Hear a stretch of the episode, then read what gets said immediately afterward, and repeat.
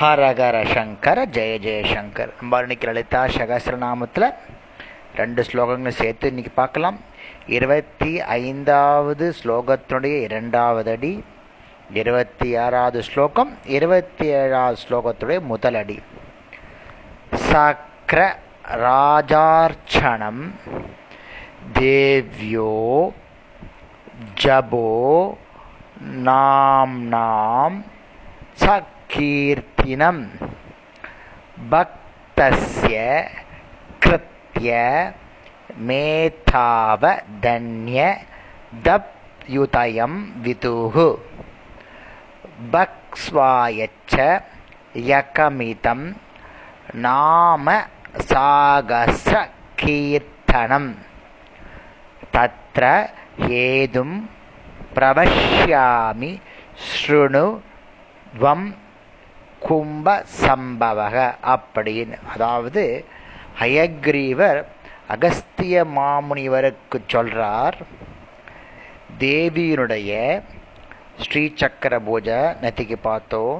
ஜபம் சகஸ்ரநாம கீர்த்தனம் இந்த மூன்றும் உபாசகர்களால் பக்தர்களால் அவசியம் செய்யப்பட வேண்டியவை. என்னென்ன ஸ்ரீ சக்கர பூஜை? அப்புறம் ஜபம். இந்த சகசிரநாம கீர்த்தனை இந்த மூணு அவசியமாக ஒவ்வொருத்தரும் பண்ணணும்.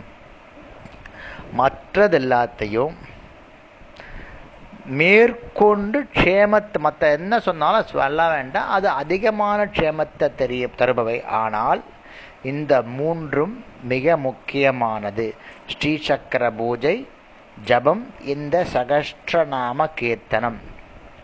இந்த சகஸ்திரநாம பாராயணம் பக்தனால் அவசியம் செய்யப்பட வேண்டிய காரணம்.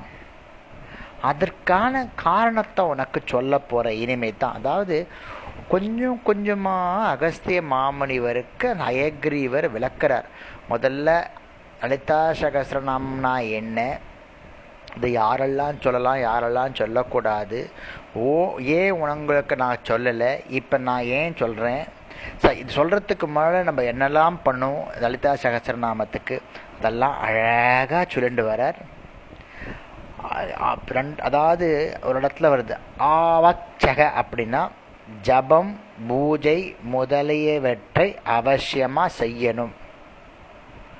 இந்த பாராயணத்தாலேயே அனைத்தும் பலனும் விடும் இந்த பாராயண இந்த சொல்லக்கூடிய இந்த பாராயணத்தினாலே அனைத்து சுகமும் நமக்கு மகிமையும் கிடைக்கும். அது எப்படி? அப்படின்றத உனக்கு நான் சொல்ல போகிறேன் நீ கேட்டுக்கோ. இது வந்து லலிதா சகஸ்திரநாமத்தினுடைய கீர்த்தனத்துக்கு முன்னாடி சொல்லக்கூடிய விஷயங்கள். நம்ம தெரிஞ்சுக்கணும் அப்படின்னு ஹயக்ரீவர் அகஸ்திய மாமுனிவருக்கு சொல்றதா ஏற்படுத்தப்பட்ட ஸ்லோகங்கள்? இருபத்தி ஆறு இருபத்தஞ்சு இருபத்தேழு. நாளைக்கு அடுத்த ஸ்லோகத்தில் வரக்கூடிய அடுத்ததை பார்க்கலாம். ஹரஹர சங்கர ஜெய ஜெயசங்கர.